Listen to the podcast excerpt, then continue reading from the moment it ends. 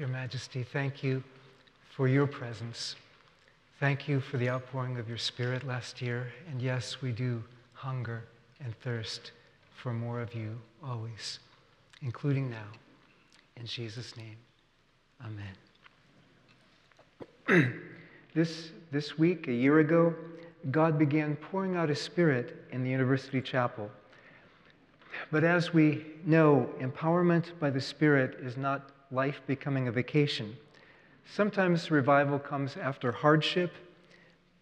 Uh, that, was, that was the case after about a million Igbos were killed in um, Nigeria in the 1960s. It's, it's been the case with many revivals. Sometimes revivals come to get us ready for hardship. Shortly after the 1857 businessmen's revival in New York, we had the Civil War. Shortly after the Welsh revival was World War I. And the Korean revival occurred during and before foreign domination. And think how it worked with Jesus. Jesus is announced in Mark chapter 1, verse 8, as the one who will baptize in the Holy Spirit. But then in verse 10, the Spirit comes on Jesus so that he becomes the model for the Spirit baptized life. While he's being baptized, the Spirit comes on him. And then we see what the model looks like in the next few verses as the Spirit drives Jesus into the wilderness for testing. Jesus models the Spirit baptized life, and it includes testing, as Peter was soon to learn. Peter follows Jesus from Mark's first paragraph about Jesus' ministry, Mark chapter 1, verses 16 through 20. Peter's a fan right from the start, but he denies Jesus near the end of the gospel and is welcomed back as a follower of Jesus only in the gospel's penultimate verse.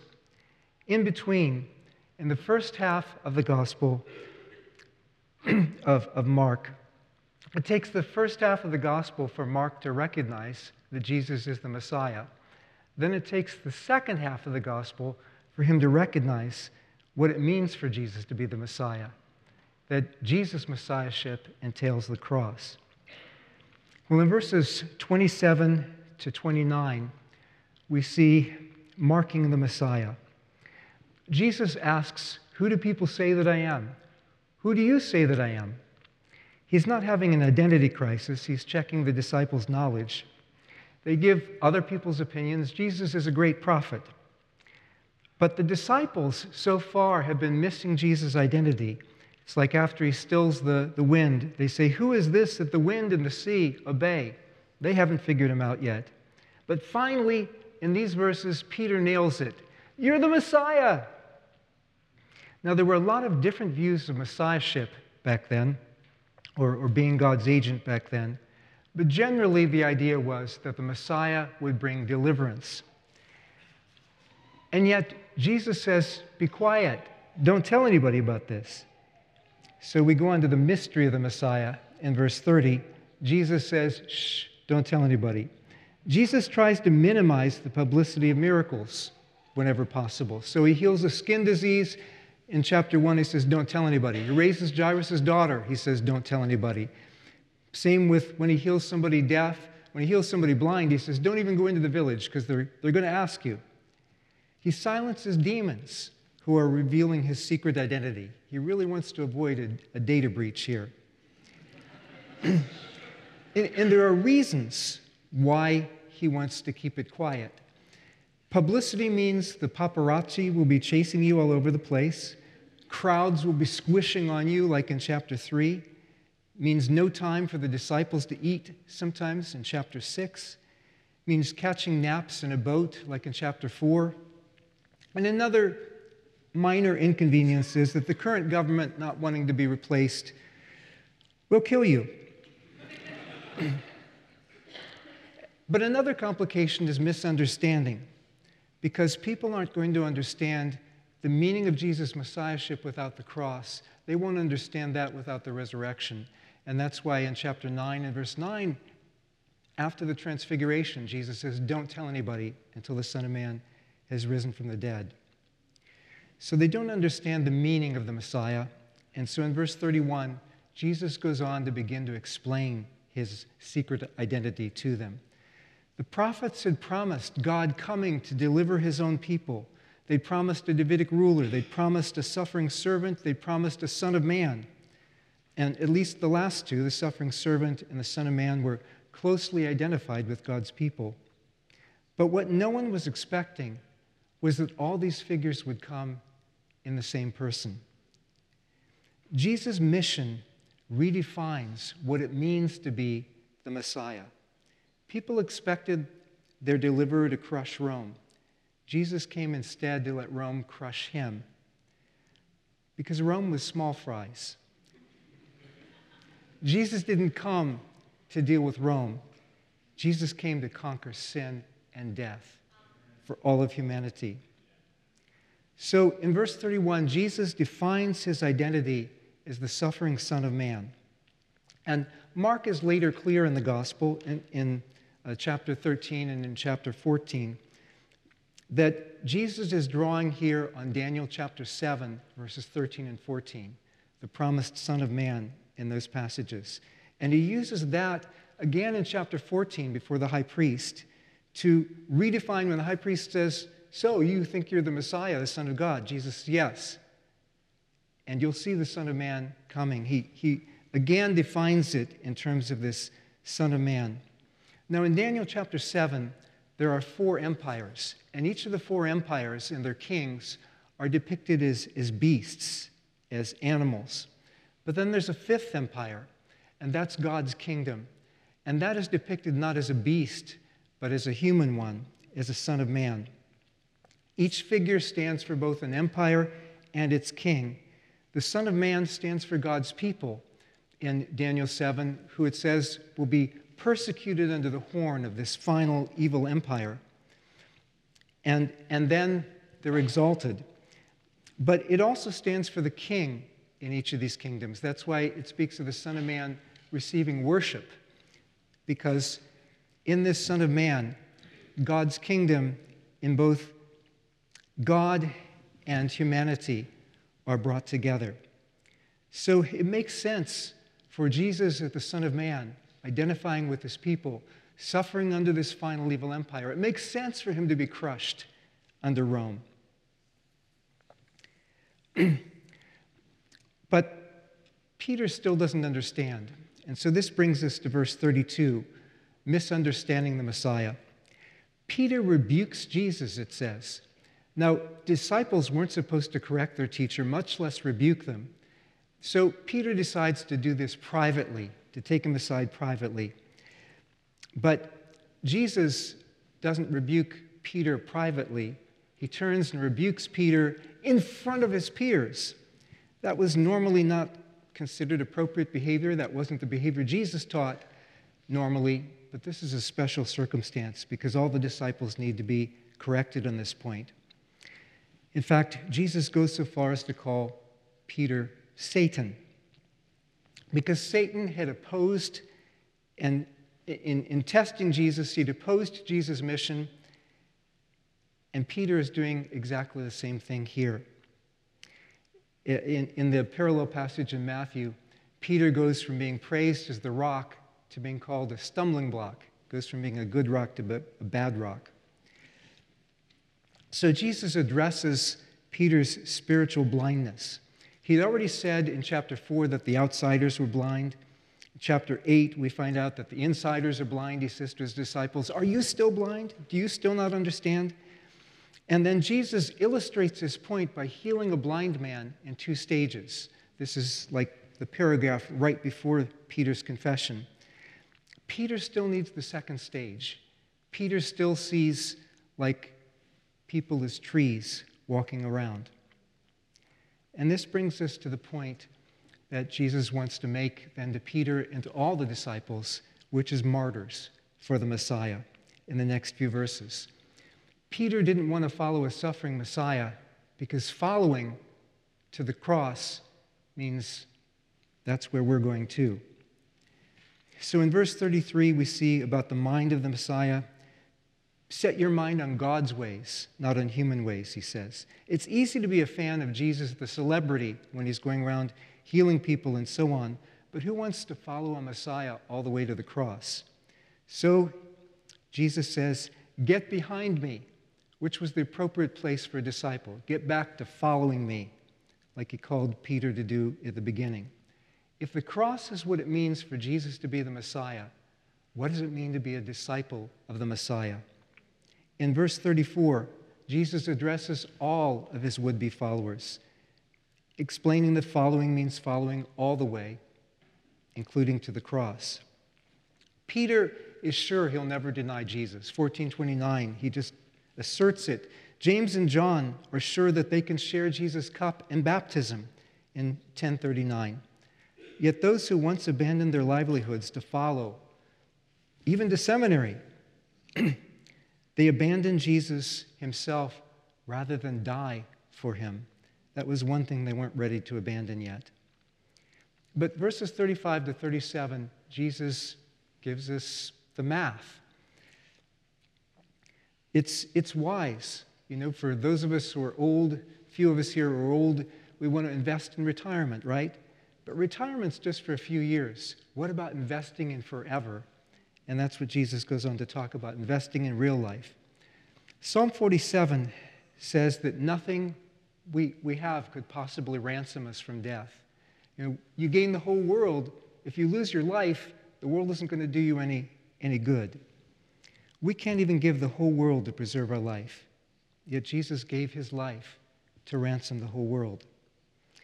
We see this illustrated with a, a rich man in chapter 10 who talks about following Jesus, but he ends up abandoning a chance at eternal life and the opportunity to be Jesus' follower to keep his wealth.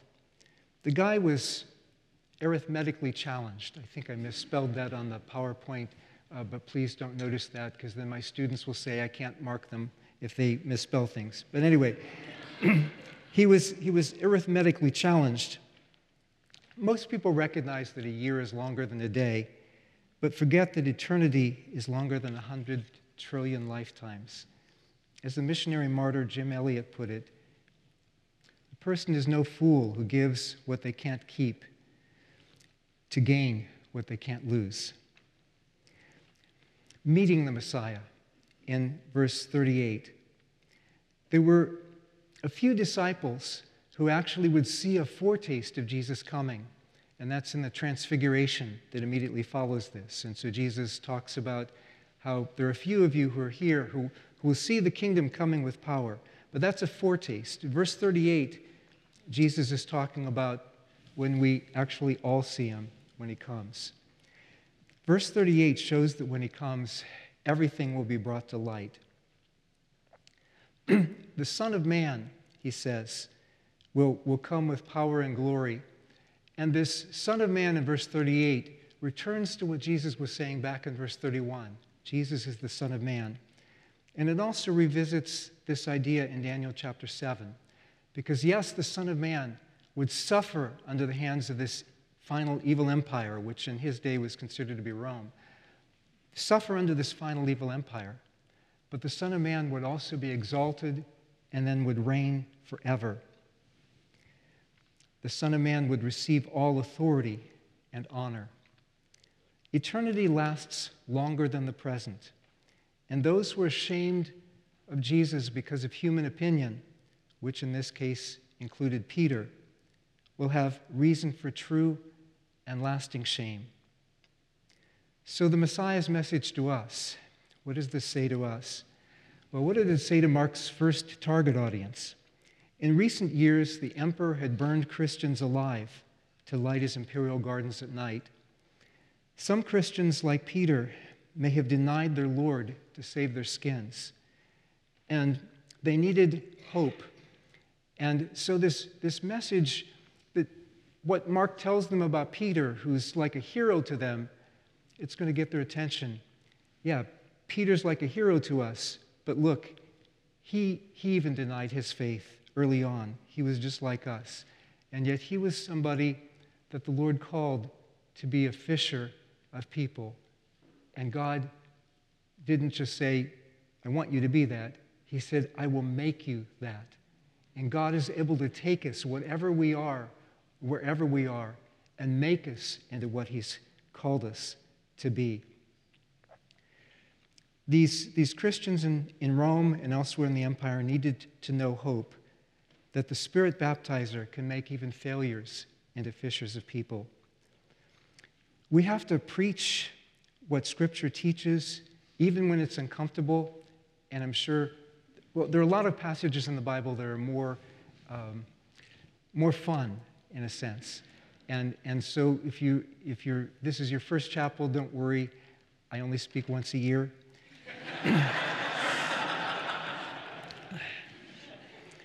but, but we have to preach whatever Scripture teaches. It's not how big our churches are, it's not how many followers we have on Facebook, but whether we prepare disciples who can persevere no matter what.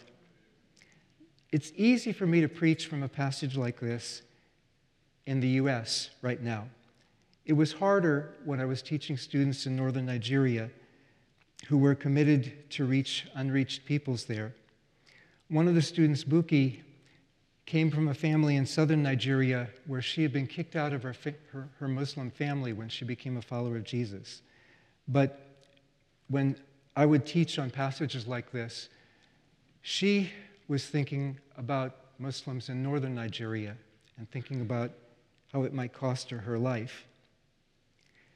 I spent three summers in Plateau State, Nigeria, and in one predominantly Christian village where I taught a number of rural pastors. The next year, jihadists slaughtered Christians, turned the churches into latrines, and declared an Islamic State. A few days before 9 11 in the US, jihadists started murdering Christians in the main city where I'd stayed. About 10,000 people died that year. Over 4,000 Christians were martyred for their faith in Nigeria last year. Christmas Eve, 2023, jihadists slaughtered 170 Christian worshippers in Plateau State. Global secular media doesn't seem to care if it's jihadists killing African Christians. Racism takes many forms. On average, a Christian dies for her faith every two hours. Last year, over 14,000 churches, Christian schools, or hospitals were attacked. So it's, it's easier to talk about this in some parts of the world than in others. I, I have friends doing ministry in northern Mozambique. Tens of thousands have been converted there through healings of blindness and deafness in Jesus' name. People have been raised from the dead. But jihadists chop off Christians' limbs until they die, beheading children, crucifying Christians. Elsewhere, when atheists in Sweden burn Qurans, Islamists burn Christian homes in Pakistan in supposed reprisal. There's violent repression of Christians in Manipur in India, majority Christian people groups, and others in Myanmar and, and so on. And we have students here from some of these areas. How can I, as an American, preach to those who face such hardships? But even here, we can face testing. When I was about ready to finish my, my PhD, one professor said, I might not be allowed to graduate because I was too openly religious. But I'd already been beaten and had my life threatened for sharing Christ in the streets. I wasn't going to be intimidated by somebody telling me I wouldn't be allowed to graduate, although I did go and check with my other professors just to make sure it wasn't true. but facing persecution makes one count the cost of what one has to live for. Jesus, if he's really Lord, he's worth everything. Will you take up your cross to follow Jesus to the cross? Lord, empower us with your Spirit and make us fishers of people.